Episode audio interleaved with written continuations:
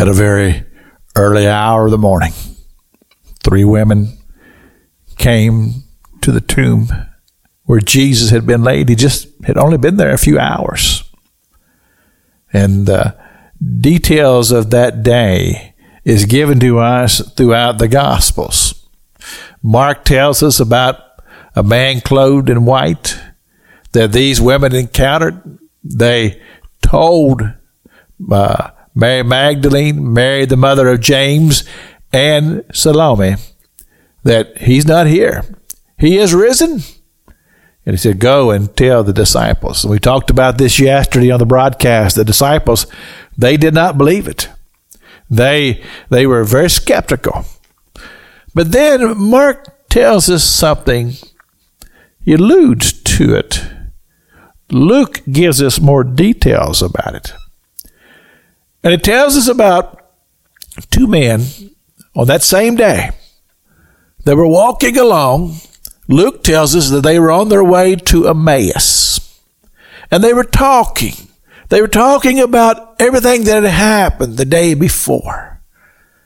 And as they were talking, it says that Jesus came up behind them and says to them, what are these things that you are talking about? And they turned around to Jesus. They did not recognize him. And they said, are you from out of town?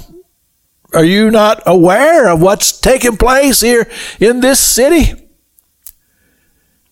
And the scripture says that they began to talk about it. And the 2 men, they invited this stranger to come to their house to eat. And they did. And they were there at a table, and they were having a good time of fellowship. Jesus began to minister to them the Word of God.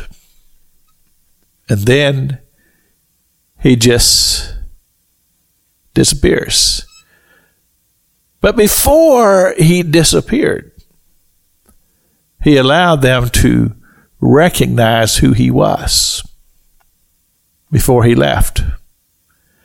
And then the 2 men, in their discussion, they said, did not our hearts burn within us as we were there on the way, or to say, as we were on the road with him? And then as he began to expound to us the scriptures, did not our hearts burn within us? I want to tell you something, church. That ministers to me. One of the reasons why I chose to rename our church Freedom Road is because of that scripture. Did not our heart burn within us as we heard the Word of God? You see, we as Christian believers, we need to love the Word of God. We need to have a daily discipline to be in the Word of God. I tell you what, this and the lack of prayer is the greatest weakness in the church of the Lord Jesus Christ today. And I believe it is chronic. And I believe it's caused the church to be in a very weakened state. This is Pastor Jack King with the Gospel on the Radio Broadcast.